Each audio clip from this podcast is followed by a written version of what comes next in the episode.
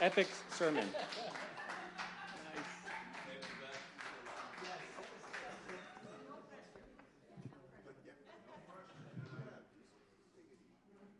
These two are like the grandchildren of those two old men in the Muppets that were up there in the, the little mezzanine, you know? It's the grandkids, these two right here. Good morning, church. Good morning, online community. So, we always like to give testimonies um, because it shows that Jesus wasn't a historical figure that lived 2,000 years ago, but he's the risen Savior that is still the same Jesus today as he was yesterday and will be tomorrow. Amen? So, when we did that praise and prayer gathering, I felt like what the Lord was saying that that particular praise and prayer gathering would do would move things that were immovable or weren't moving. Everybody has mountains in their life, right? And you pray and you pray and you pray and you pray and nothing is changing. And so Chris Jordan doesn't know that I'm going to use his testimony this morning, but it's been seven months that Chris got laid off seven months ago. And uh, that, you know, that's scary, right? And you see your you see your savings dwindling and you're living off of it and it's dwindling, you're living off of it, and you're like, oh God, and, uh, but I have watched, I don't know how many times it's been that God blesses Chris every time that he's in transition and it looks scary, it's fragile, you don't know where the provision is going to come from. But here's what I've watched Chris do. I sent him the scripture yesterday that a faithful man, a faithful man will abound with blessings. And I've watched Chris in between uh, the, the, you know, there's, there's mountain peaks, and you know what's in between mountain peaks? Valleys, right? When I've watched him in the valleys, he's faithful. We got a lot of faithful men and women in this church. And I mean, I'm not just saying that as a platitude. I've been pastoring many of you for a long time. I've watched how you go through valleys and we truly do rejoice with one another when we rejoice, and we weep with one another when we weep. It's a beautiful spiritual community that we have here. And I've watched Chris be faithful. And here's what I've seen God do with Chris. Every time he gets him a new job, he gives him more money than the previous job. because a faithful man will abound with blessings. And so, um, Chris starts a brand new job this week. So, and yeah, amen. Thank you, Lord. And uh, Chris is on our tech team uh, back there. And um, I just love watching God. I love watching God work in your lives. I like get a front row seat to miracles. And it's a privilege of mine to be your pastor and to be able to watch so many lives in real time and watch God answer people's needs in real time. Today, we're going to continue a message uh, that I began last week on the power of love. There is no greater power on earth than love. We were made from love and for love. That's why we don't function well without love. It's the fuel that we live on. Love will cause you to spend more than you should go farther than you think you could, act in ways you never would, share more than you ever should, and give up things that you never thought you could. I mean, you know, love. Just the other day, um, my daughter's fiance shows up at our house like at 6:45 in the morning. Now he lives all the way down in Santee, and we're in Ramona, and he works in Poway, and he's my daughter walks in and she said, Dad, do you got any tools? I'm, you know, I'm on the couch, my prayer time. Do you have any tools? Yeah, I have tools. What do you mean do I have tools? Okay, why do you need tools? And so, so I walked out in the, in the garage and my garage door's open and there's her fiance out there underneath the hood of her car. I said, what are you doing? He said, oh, well, she needed a new battery, you know. I'm like, well, what am I, chop liver, right? I mean, I'm the dad here and I saw the transfer of power happening, right? Right in front of my very eyes. And I had mixed emotions about it. One was like, praise the Lord, Somebody else can fix one of my children's batteries. And the other was like, hey, wait a minute, right? There was a hero change taking place, right? So I took off my Superman cape and put. But I thought, I thought, wow. I said, well, you work, you worked out at General Atomics, right? I said, what time do you have to be to work? Eight o'clock. I was like, wow. And I thought to myself, love is doing that to him, right? And then I go in the kitchen and it's like five till eight, and he's in there and she's made him a cappuccino, you know, and with the froth and and just everything, right? And he's sitting there drinking. I said, Hey, look, didn't you say you had to be to work at eight o'clock? Yeah. I said, You know, it's five till eight. Yeah. I thought, He's in love. That's what that is. That's what love will do to you. It drives you crazy, makes you do strange things. There are four types of love on earth. We're going to talk about one today, but there's four types. Number one, these are all Greek words. In the English language, we have one word for love. It is love. In the Greek language, there's four words. Number one is storge, which is the affectional, affectionate familial love. It's the family love. It's the love of a, of a mother nursing a child. The love between spouses, love between parents and children. Then there is the uh, uh, phileo love or philia love, which is your friendship love, where somebody will go to the ends of the earth with you. That's a true friend. Then there is the eros love, which is the romantic love, which is the one I was just describing. And then there is the agape love of God, the unconditional love of God. This is the love we want to talk about today. Jesus introduced this love to the human race. They didn't even have a word for it. This is the love of God. It's not human love. You can't make it up. You can't conjure it up. You can't pretend to have it. It is the love of God. It's completely separate love from human love. And you know the main difference between agape and all these other loves? It is unconditional. But here's another way to say that Human love responds to lovely things. I love the color red. It's bold, it's brash, it's in your face, right? I love the color blue because it makes me feel peaceful and calm, right? I love the Patriots, right? Well, he's wearing a Patriots jersey, so I'm trying to get him, give him, get him to give more in the offering. I love my dog. I love my wife because these are lovely things. We're attracted to, I love you because you love me. That's why I love you because you always tell me nice things about me. I really like you. I love you, right? And so love, human love's responsive. Woo! Look at her.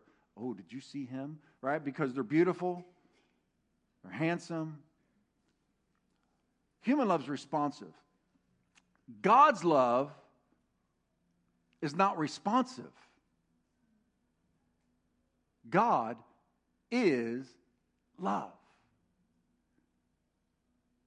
That's why God can love the unlovable. Because his love isn't provoked by anything, it just is. That's why it's unconditional.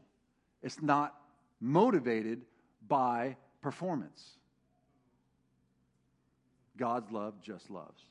And here's the amazing thing Jesus not only introduced this love to the human experience, he takes this love, and when you give your life to him, he puts that love inside of you. Isn't that something?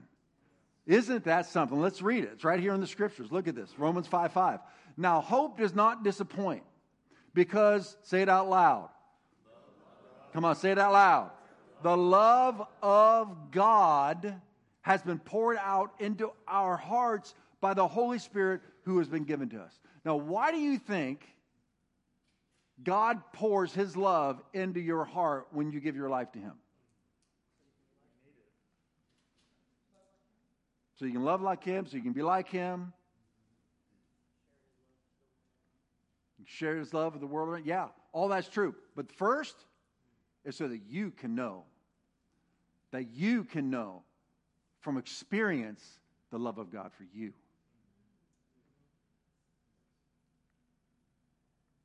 See, the Bible says we love him because he first loved us.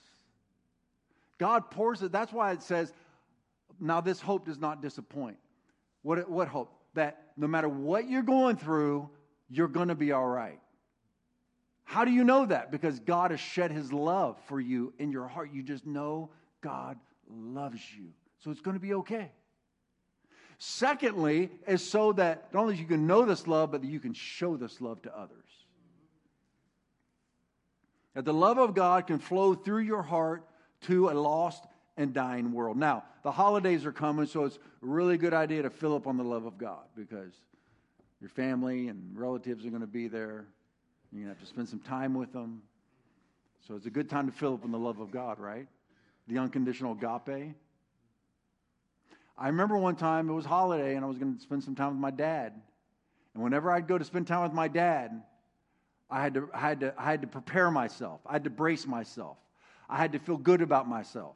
I had to remind myself about my good qualities because my dad was very critical and he, he was good at throwing shame. And I found myself, whenever I go to my dad's house, I always had to fortify myself in my own self esteem and self worth to be able to be in his presence. He didn't mean to be that way, he just was that way, right? And I remember one day I was at my mom's house, getting ready to go to my dad's house, and I was on my knees. My mom's, my, mom, my mom's house is easy, right? I mean, you don't have to pretend, you don't have to pose, you don't have to be anything, just be you. It was very relaxed, it was just different. And so I was on my knees in my mom's house, and I was praying to the Lord, preparing myself to go to see my dad. Isn't that awful that you'd have to do that? But see, that's the way we are as humans. We're all broken. And so we hurt each other. Hurt people hurt people. And so we got to protect ourselves and, and, position ourselves to be in each other's presence sometimes, right? With certain people. Anybody know what I'm talking about? Am I talking to myself today? You guys here? You guys with me? All right, okay. All right, you live on the planet, there's people here. All right. Make sure I'm on the right planet talking to the right people. And I was I was on my knees the Lord spoke a verse to me at 1 Corinthians chapter 13, which is the love chapter, and it says, Love believes all things. And I, you know, it's hard to explain in English what the Lord says to you and how it changes you. What that translated to me was somehow that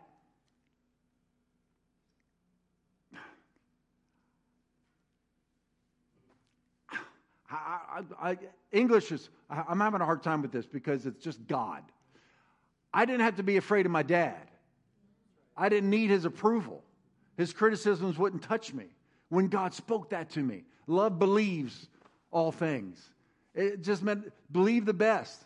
Don't be afraid. In the Bible says that perfect love casts out all fear in that moment when God spoke to me about his love, it literally removed all fear from me. And that day, I went to my dad's house, and it was different than any other day I'd went to his, his house. I went to his house, and I sat at his kitchen table with his wife, and I said to him, Dad, you raised six very competent children, but six very insecure children. I said, because your love was based on our performance. I couldn't believe that I would, could sit there and just say that so nonchalantly to my father. And he heard it. And we had a four hour conversation around that topic. It was so medicinal, it was so honest, it was so real. But it all came out of me having been touched by the love of the Father. well, thanks for coming today because that really was pretty much worth the whole thing, right? Yeah. And here's the thing that wasn't in my notes, that was spontaneous. So someone here needed to hear that. It's the love of God that's going to deliver you from all your insecurities and all your fears. And you can relax and just be who God's called you to be. Some of you have been hurt so deeply that you've decided not to love or to be loved ever again. or to love or be loved by certain individuals. You've blocked yourself off, walled yourself off, you've got your, your castle wall. Nobody's going to hurt me again. And hey, you come by it honestly. I'm not shaming you for it, it just is. Like the girl I interviewed last week, where I said, you know, when I say the word love, what do you think of? And she said, love doesn't exist. I said, why would you say that? She said, because I've been hurt so many times. She, she, has re, she has resolved, she's in her mid 20s, and she has resolved that love does not exist. What a horrible existence. But to close yourself off is a grave danger. Not only will it make your heart sick, it will also sabotage your divine assignment. Because you and I are called by God to be loved by God and then to love others with the love of God. And so if you're going to decide, I'm never going to be loved or love again, because I never, I don't ever want to be hurt again, your heart's going to grow sick and you're not going to be able to fulfill your divine assignment. Because we are called to love a sin soaked, sick world with the love of God. This is what C.S. Lewis says about this. Here's a quote from C.S. Lewis There is no safe investment. To love at all is to be vulnerable. Love anything, and your heart will certainly be wrung and possibly be broken. If you want to make sure of keeping your heart intact, you must give your heart to no one, not even an animal. Wrap it up carefully, round with hobbies and little luxuries, avoid all entanglements, lock it up safe in the casket or coffin of your selfishness. But in the casket, safe, dark, motionless, airless, it will change. It will not be broken, it will become unbreakable, impenetrable, irredeemable. The alternative to tragedy, or at least to the risk of tragedy, is damnation. The only place outside heaven where you can be perfectly safe from all dangers and perturbations, I looked that up, it means anxieties of love, is. C.S. Lewis.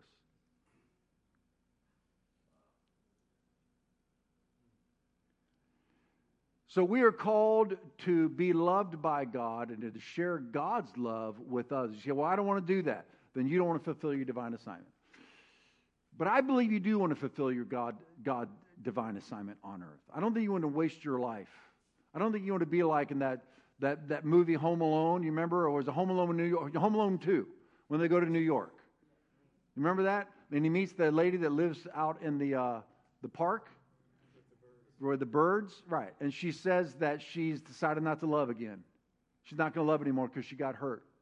And then, you know, Macaulay Culkin says, you know, I had this set of, you know, roller skates, right? Was it? He had roller skates.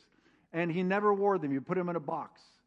And then he said he outgrew them and he never got to wear them. And he says, that's like your heart. You're not going to be able to use your heart. You can't live life without love. So, I want to look at God's love. I'm going to give you three attributes about what God's love is so we can kind of get a glimpse on what this what the love of God really looks like. All right? Three things. Number 1, God's love is humble. This is shocking to me. Look what Jesus says in Matthew 11 29. Accept my teachings and learn from me, because I am gentle and humble in spirit, and you will find rest for your souls. I've been thinking about this all week long because it is so hard to wrap my mind around the fact that God is humble. Think about it. The richest, wisest, most powerful, most beautiful, has the most followers, supreme being in all the universe, the possessor of every possession, is humble what if that was you? You're the richest, you're the most handsome, you're the most beautiful, you have the biggest house, you have the most followers, you have the nicest car, most handsome husband, most beautiful wife, perfect kids. What does that do to us as human beings? Puff, puff, puff, puff, right? Most education, live in the nicest neighborhoods, most famous, arrogance and pride. It just like fills us up. God is all of that, and yet he's humble. That's kind of weird to me. But it's his nature. A pastor friend of mine, I was in a pastor's group one time, and we were just all sharing, and he said, I had a dream. It was a vision. He said, I had a vision. And Jesus was riding on a white horse, and he came riding in like the captain of the armies of heaven. And my pastor friend was just in awe, of course, if you saw that, right? And Jesus comes riding right up onto him, right up to him on his horse. And then he looks him right in the eyes. and what he saw was he to- was totally unexpected. He said, Jesus, the Son of God, looked at me, and the look in his eyes was as though we were equals.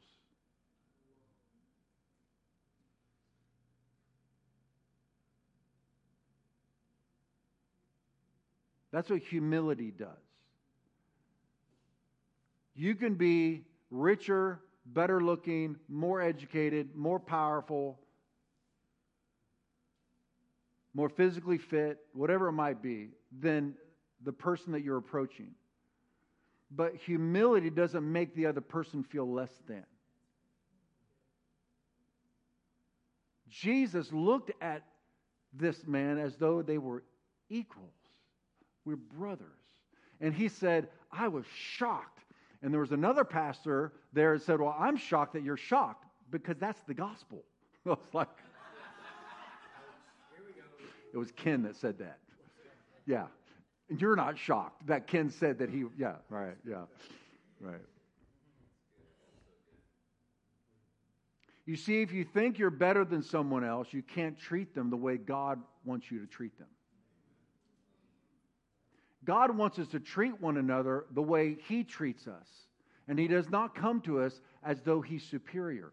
It's just, it really is, it really is mind blowing. That's why when Jesus is sitting around with all of his disciples, and Jesus takes off his rabbinical robe and puts on the towel of the lowest uh, house servant, the lowest station of, of servants in a household, is the one who washes their feet when they come in from walking on the dusty roads with their sandals and you wash their feet. Jesus puts on a towel and begins to wash Peter's feet. And Peter said, No, you're not going to wash my feet, right? Because you're superior, I'm inferior, right? You're the king, we're in your cabinet.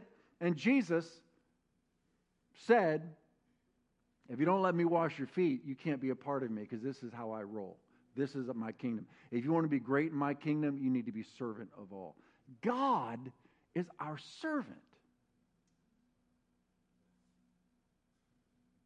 I know that just made your heads tilt, and you're like, wait a minute, that, that, that, that's, that's not right. You got to stop right there. I know.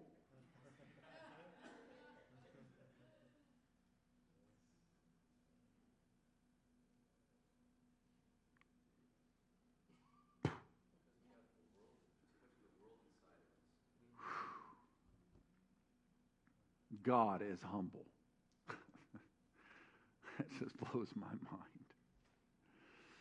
I believe God wants us to exercise humility not only because it makes our relationships work, but because it's like Him.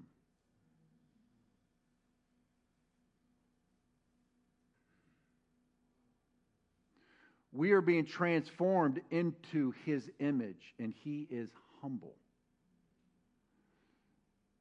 And, and here's a fact God gives us opportunities to humble ourselves, but if we won't, He will help us. And if you've been there, you don't want to go there again. It's not a resort town, I promise you. Jesus said it this way You can fall on the rock and be broken, or you can have the rock fall on you and be crushed to powder. But either way, I'm going to help you be humble. So the smart person finds ways to humble themselves all day long. Because here's another fact pride blocks heaven's flow and it opens hell's flow. And humility opens heaven's flow and blocks hell's flow. Satan got cast out of heaven because of his pride. Jesus was exalted from the dead to the right hand of the Father because of his humility. Philippians chapter 2. He humbled himself even to the point of death, even the death of the cross. So God highly exalted him. Peter says, If you will humble yourself under the mighty hand of God, he will exalt you in due time. You see, pride blocks heaven's flow in your life and it opens hell's flow. Humility opens heaven's flow and blocks hell's flow in your life. So, the first attribute of God's love is humility. Here's five quick attributes of humility. Ready? We're going to do these very quickly. Number one is authentic, it's an honest assessment of your present condition. Just no posing, nobody to impress, nothing to prove. This is who I am. This is, this is the real me. Authentic. Humility is just authentic. Number two, it's not defensive, it's not touchy. You know, sometimes you write an email to somebody and it takes you forever because you got to be careful the way you word things because they'll get so easily offended. It's like, this is exhausting. Or you can just email a friend that you know believes the best of you, you believe the best of them, you love one another, you just throw it out there raw, right? And they will interpret anything you say in a, in a, in a good light. Somebody who's easily defensive and prickly, oh my gosh, it takes forever to write them an email. Teachable. Humility is teachable. Nobody knows everything except for God. So we can all learn from one another. This one might surprise you. I believe humility is confident. You see, false humility is, oh, I'm nothing. Uh, I'm not worthy. I'm not worth anything. It's not true. You're made in the image of God. You have talents, you have gifts, right? You have abilities, right? You're somebody. God made you. You belong. You, you, you count. I believe true humility is what I call humble confidence. And that is, I know who I am and what I'm capable of, and I know it all came from God. Like one person, you know, sang this beautiful song and, you know, I complimented her, and I didn't say this is not true. Somebody sings a beautiful song, you compliment her, and she says, Oh, it was all God, it was all God. And you say, Oh, no, sweetheart, if that was all God, it would have been a lot better than that.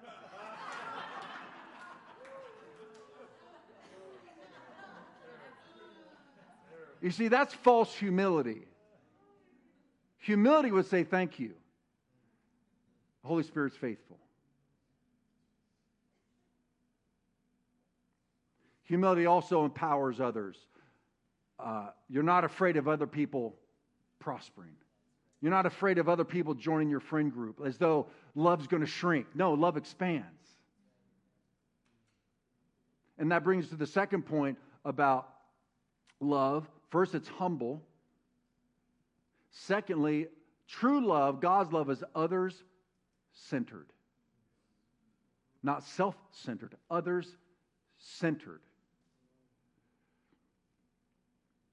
I mean, if, you, if you've interacted with the general public at all, you know that it's very difficult to have an, a high estimation of the human race. Right? But how does God see the human race. God so loved the lovable. Oh, did I, did I misquote that?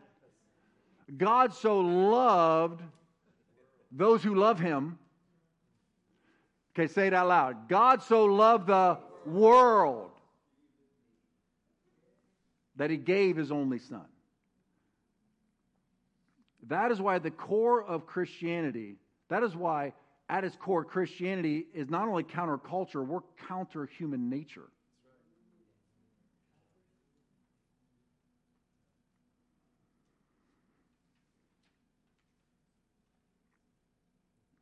Jesus doesn't just say that we're to uh, rejoice with those who rejoice and weep with those who weep, which means we identify with one another.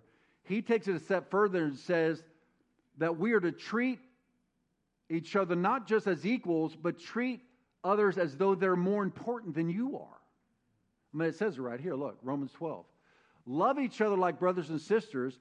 Give each other more honor than you want for yourselves. Okay, now, now, Now we're counter human nature.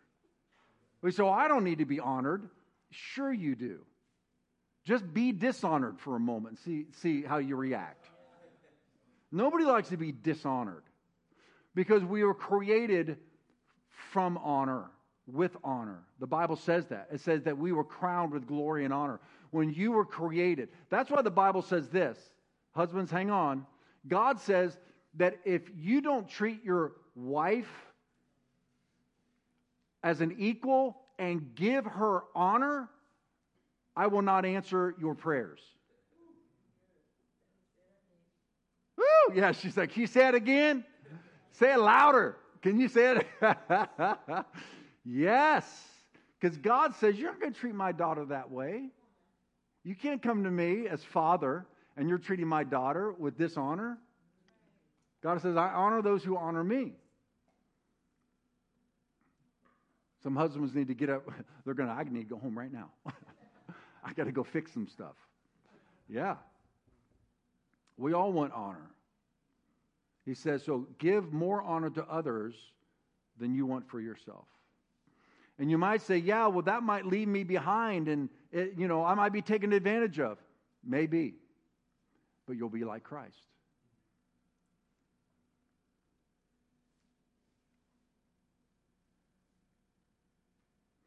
Jesus even takes this honoring a step further, this other centeredness.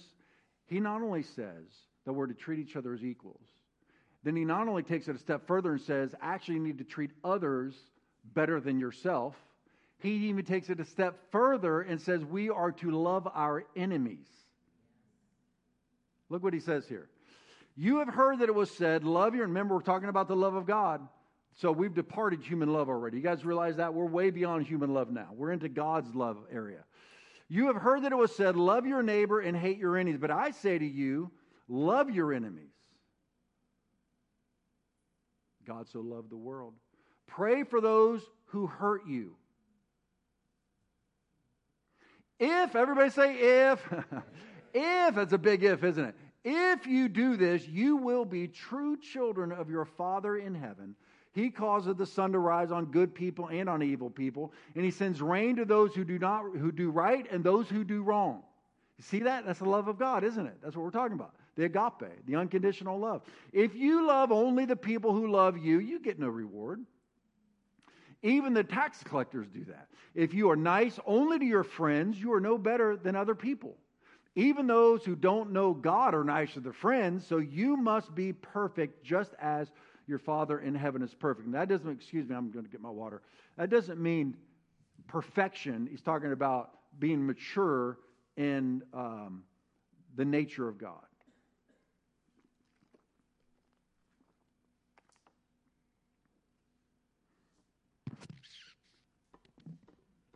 There was a, a sign that was on a door this is a test about other centeredness. It was a sign that was on a door that said, please close for other people's comfort. Nobody closed the door. So they changed the sign, please close for your own comfort.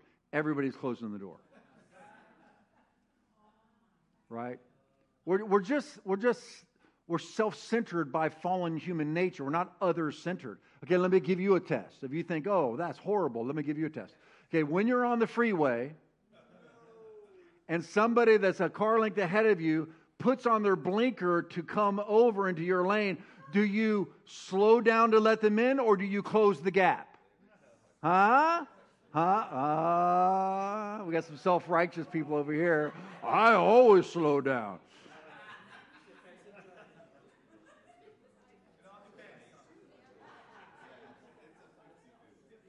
Go ahead, process it. Just get it all out, process.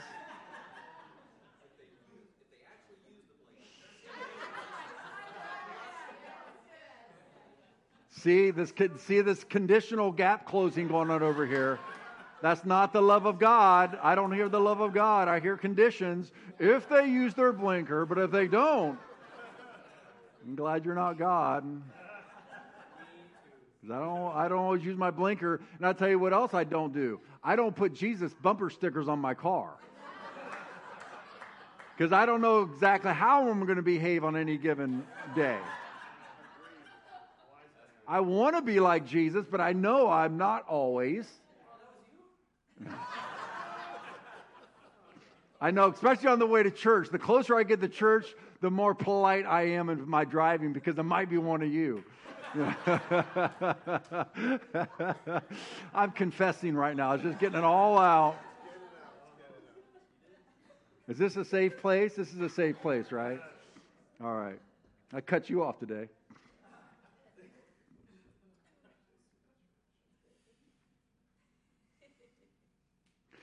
Being other centered begins. Okay, now now catch this because we got I got to bring this to a close. We got one more attribute of God's love. Being others centered begins with making it your sole purpose in life to be the biggest blessing possible to everyone around you. Like that needs to be your sole motivation in life, every day of your life. How can I be a blessing? God said to Abraham, I'm going to bless you so that you can be a blessing. Not I'm going to bless you so you're the most blessed person in the world. That's not, I mean, that's just gross. God is a giver. Do you know that, that, that research has shown that other centered people are the happiest, healthiest people in the world? You can't just be uh, the Dead Sea. You can't just have, you can't be, you just can't, you know, have no outflow. It all comes in and then it just sits there and it's a cesspool. And the, water gets sick and fish die.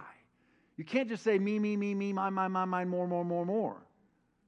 No, Jesus, Jesus says, out of your belly shall flow rivers, not a lake. He's called us to be rivers of living water. The more you flow out, the more will flow in. It's just the water always stays fresh. Can I hear an amen? Okay, but this will cost you the third attribute of God's love, and that is God's love is sacrificial. Love is not known until it is shown. You can say you love someone, but it's not even real until it costs you something. That's how you know it's real love.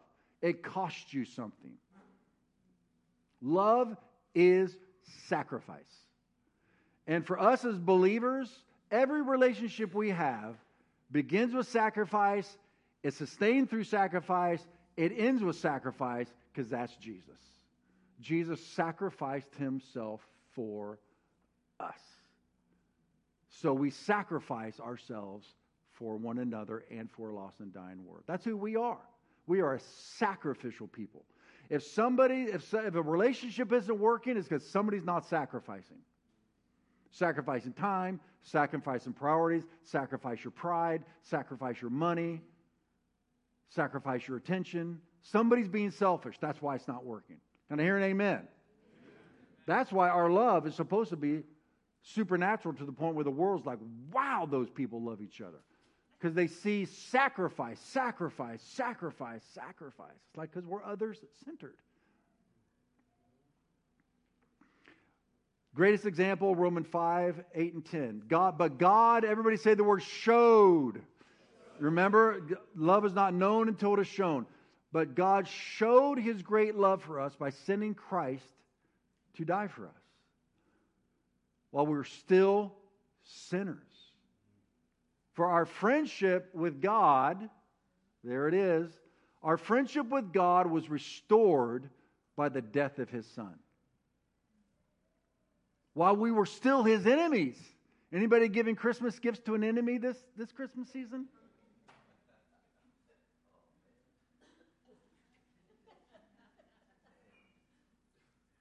God gave us the greatest gift when we were his enemies.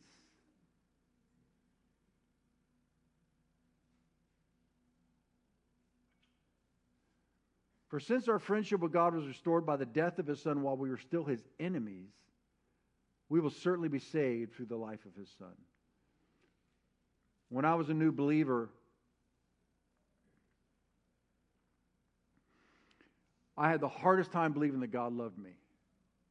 And I remember crying out to him daily God, show me that you love me. Prove to me that you love me. Let me know you love me. I was just filled with shame.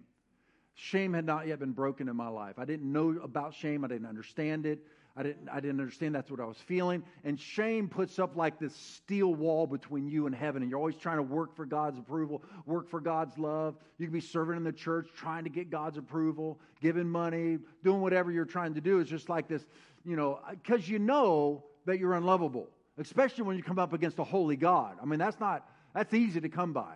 You know, you just feel small and, and, and shamed and broken and unlovable when you come up against God. I mean, everybody in the, I mean, Peter, you know, is in the fishing boat with Jesus. And once he realized who Jesus was, what did he do? Fell on his knees and said, Depart from me, I'm a sinful man. See, that's the first reaction when we as sin, sinful beings come into the presence of a holy God is it reveals our shame and our sinfulness. That's why you've got to get a revelation to God's grace. So there's no way you can walk with God. It's all by grace. Everybody say grace. grace. Shout it loud. Say grace. grace. It's all by His grace. Grace, grace, grace, grace. You can't earn it. But I, I, I was having a hard time with that connection. A lot of people do. And all he would say to me is over and over and over and over, he'd give me one answer. It was so annoying. Look at the cross. Look at the cross, look at the cross, look at the cross, look at the cross. Yeah, I watch the Jesus movies. I read about it in the Bible. I'm looking at the cross. Uh, you know, Jesus died. Yeah, I get it, right? What he was trying to say to me was love is not known until it is shown. And I showed you my love.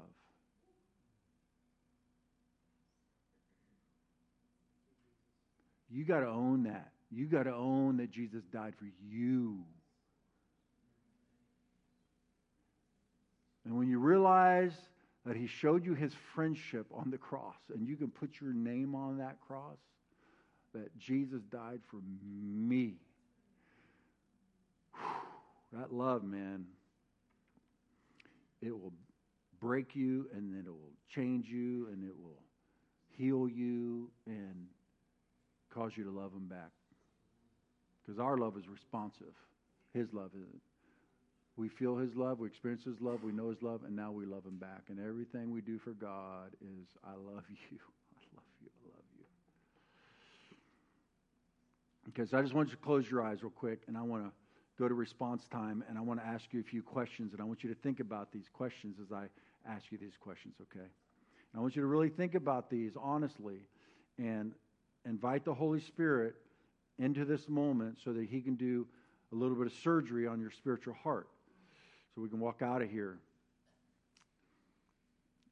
exhibiting, knowing and exhibiting the love of God. Here's the first question How do you truly view yourself as it relates to others? Do you see yourself better than others because of the color of your skin, the car you drive, the education you have, the place you live, the family you came from? Do you see yourself as better than others?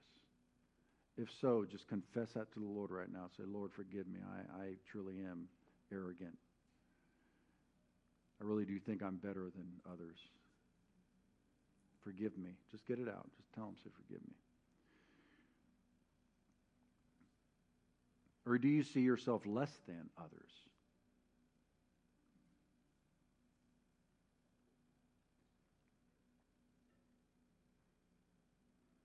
Here's a question I want you to think about. How do you think God wants you to see yourself?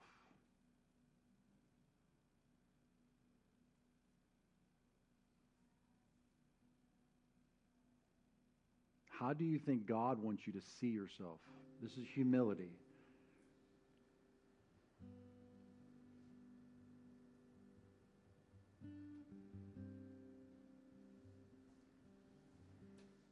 I want you to ask the Lord that question, and then I'm going to ask for a response here. How do you ask the Lord, say, How do you want me to see myself? Just see what comes to your heart or your mind.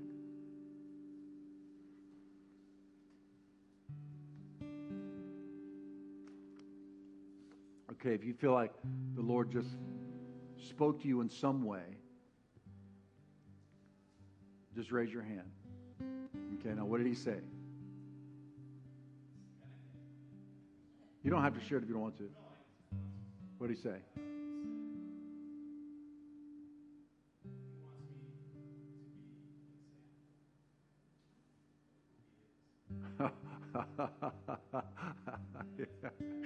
Woo! That's awesome. Somebody else. What's that? Through his word. How does he want you to see yourself? Through his word. Yes. Not the words of others, through his word.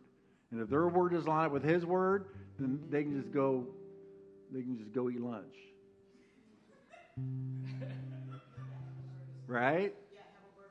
Have a burger on me. I'll just go just you go over there. Somebody else, during that little response time. Yes.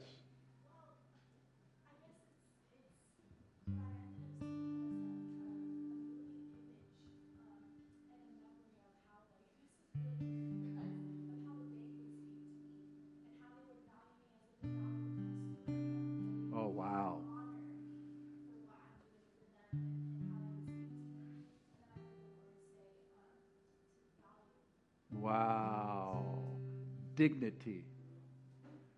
God wants you to see yourself as valuable. Back here. Forgiven, redeemed.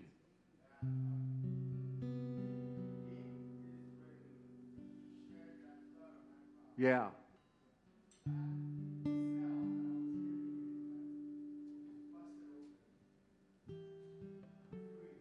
Amen. You know, Jesus says that uh, the Son of Man, speaking of himself, did not come to the earth to be served, but to serve, Kyle. That's right. And to give his life a ransom for many. The word ransom means a payment to release a prisoner. What a friend. Come on. What a friend. I've come not to be served. Wow. Isn't that the opposite of consumerism? I've come to serve. That will, that will cause a marriage to flourish for decades. You don't get married to be happy, you get married to make the other person happy. If they're, and if, if you're both doing that, I'm here to serve you, and I'm here to serve you. And you meet each other's needs and you try to fill each other's desires in a healthy way. That, that's how, it's not 50 50, it's 100 100. I'm all in, baby. One more, somebody, because we're going to the next question, Mary. How do you want to, how, how does God want you to see yourself? Mother. And what does that mean? Nurturing. And you are a wonderful mother. To all of us. you are. You're a spiritual mom. You're a natural mom, grandma, great grandma. We're going for great great?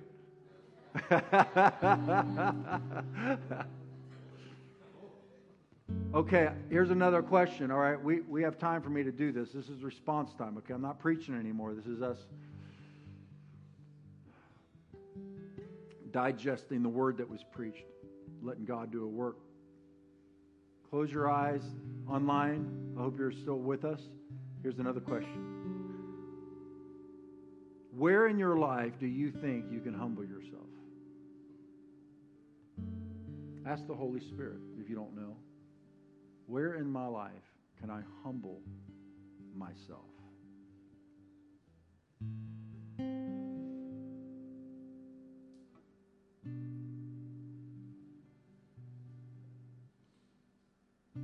Eyes closed and locked in with the Holy Spirit. Follow up question.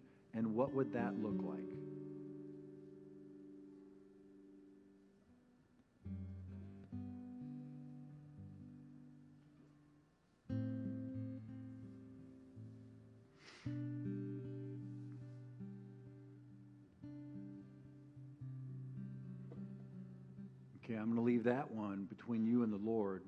I'm not going to ask you to share that publicly.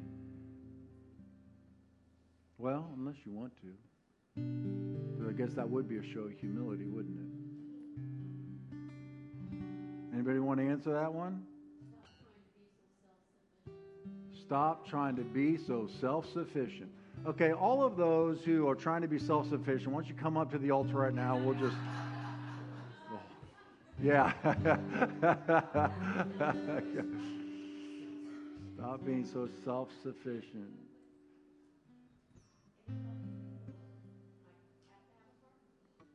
I love it. That is so good. Do you know uh, when I was in my early 20s I, and I learned faith, I was getting miracles to my prayers. I mean, I was getting miracles. I could just tell you story after story. And then, boop, it all cut off. And I thought, I thought, what is there sin in my life of what's going on here that my prayers aren't being answered? And the Lord spoke to me and said, I've taught you how to live by faith. Now I want to teach you how to be, depend on the body of Christ. And I tell you, it was a it was the most beautiful transition in my life because I had to start telling people, not just God, but people, what my needs were, and then God started providing to me through people, and it was still much of a supernatural. Like, you know, I don't take the time to tell you stories, but you know when God's providing for you through somebody, and it's supernatural.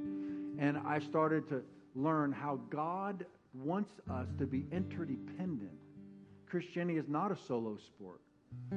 So I say yes, big and fat yeses all the time now. And for those of you that know it, know me and the, the suffering my wife and my family has been through all these years. If you're going to offer me something, plan on giving it up because I'm not going to do this. Oh no, oh no, that's okay. Oh no, none of that's coming your way. Okay. If you're going to offer me something, I'm going to say thank you. I'm going to give you a big hug, a kiss on the cheek, and take whatever you're offering.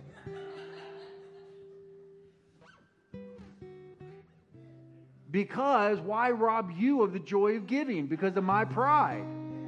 I'm serious. And I like getting stuff.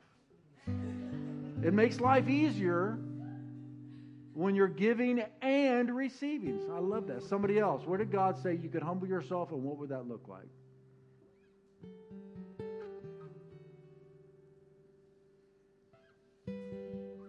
Yes. Love the lost more.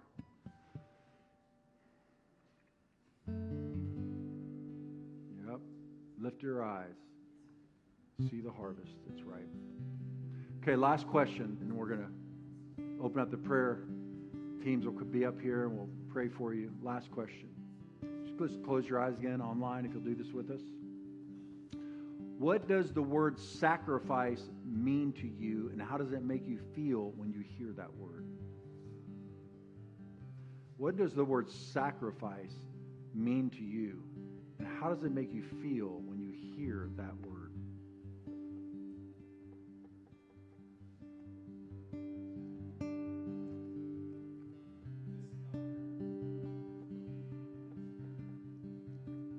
Love the fact that you're ready to go.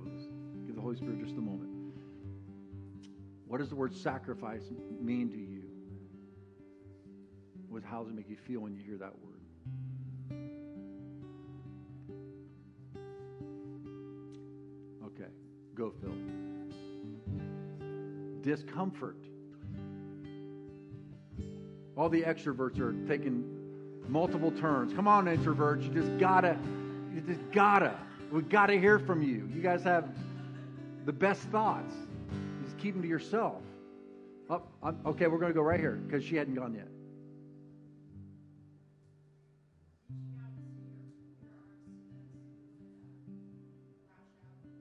Oh, reaching out your arms to those who would lash out. Wow.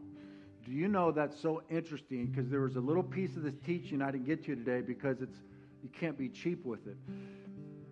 I want to say this.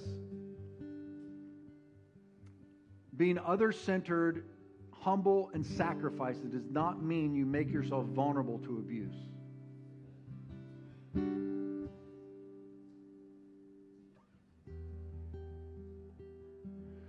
I quit the ministry early on in my early 20s because I got burned out because I thought I had to be there for everyone all the time or I wasn't a good pastor.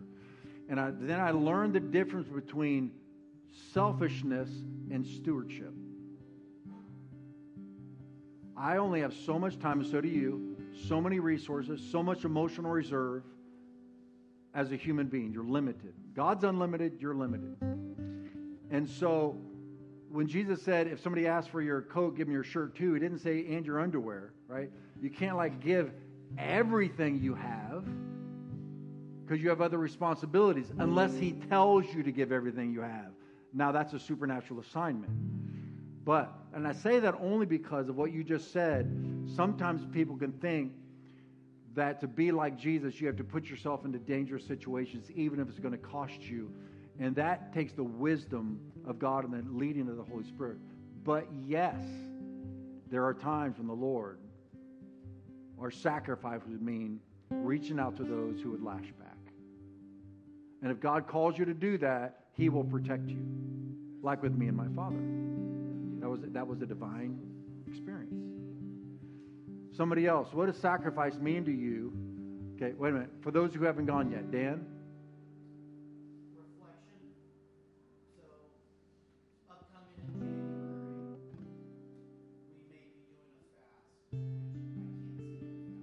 reflection.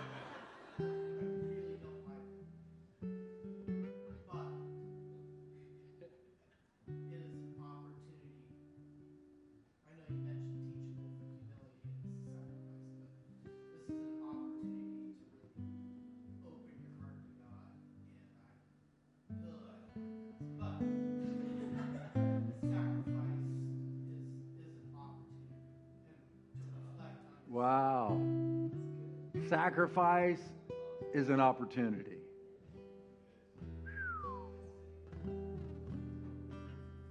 And God loves your honesty about hating fasting. God already knows. It's not like we're fooling Him when we act all pious.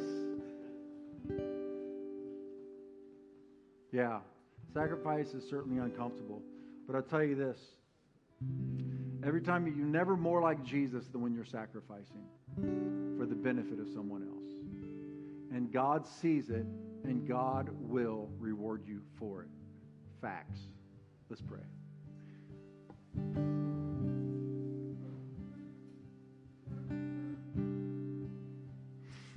All right, Lord, we've been talking about your love today, and we all have uh, heard that it is beyond us. And so, thank you for the scripture that says that you pour the love of God into our hearts. Lord, I'm asking for a fresh baptism of your love today for us and those online that are with us today or watching this later. Lord, I ask right now, Father, we need a baptism of your love. We need your love. Holy Spirit, pour out the love of God in and on us and through us. We can talk about it all day long, but only you can make it happen. And so, Lord, we receive. We receive. We receive.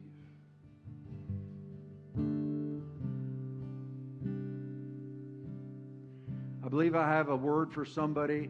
Let God love you anyway. Let God love you anyway. Let Him love you. Let Him love you. Let it in.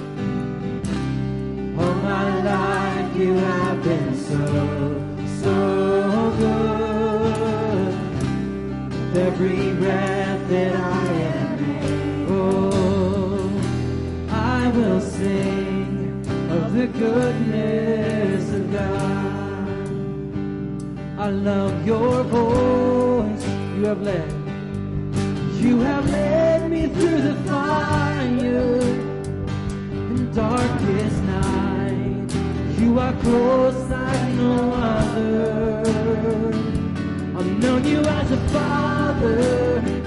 I've known you as a friend. I have lived in the goodness of God. Yeah. All my life you have been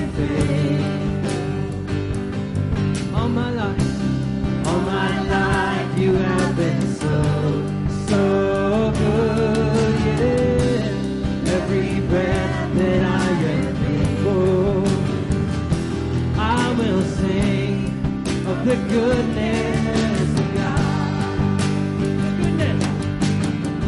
Your goodness is running after, running after me. Your goodness is running after, running after me. My life laid down, I surrendered. I give you everything. Your goodness is running after,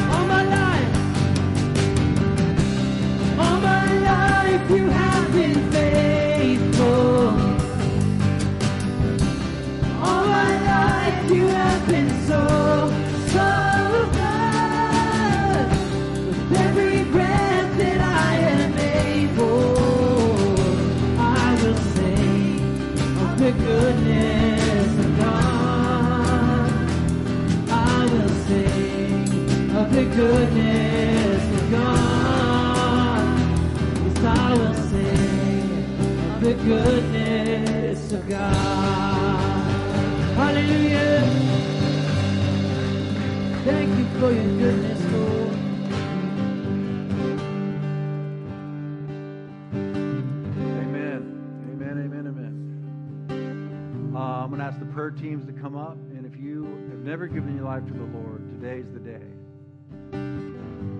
If you need physical healing in your body, come on up for prayer. You just might get a miracle. If you need a fresh baptism of the Holy Spirit, that's where the power and the presence of God comes upon you, fill you with His Holy Spirit. Or you need a fresh infilling. It's not a one time experience. Salvation is, but you need a continual infilling of the Holy Spirit because He is the power of the Christian life. And you come on up and just get prayer while we're here. Jesus said, Where two or more gathered, I am there. There's a power of agreement. And um, might get prophecy, might get your prayer language, be able to speak in other tongues and pray to God in a way you've never been able to before. Go love somebody in Jesus' name.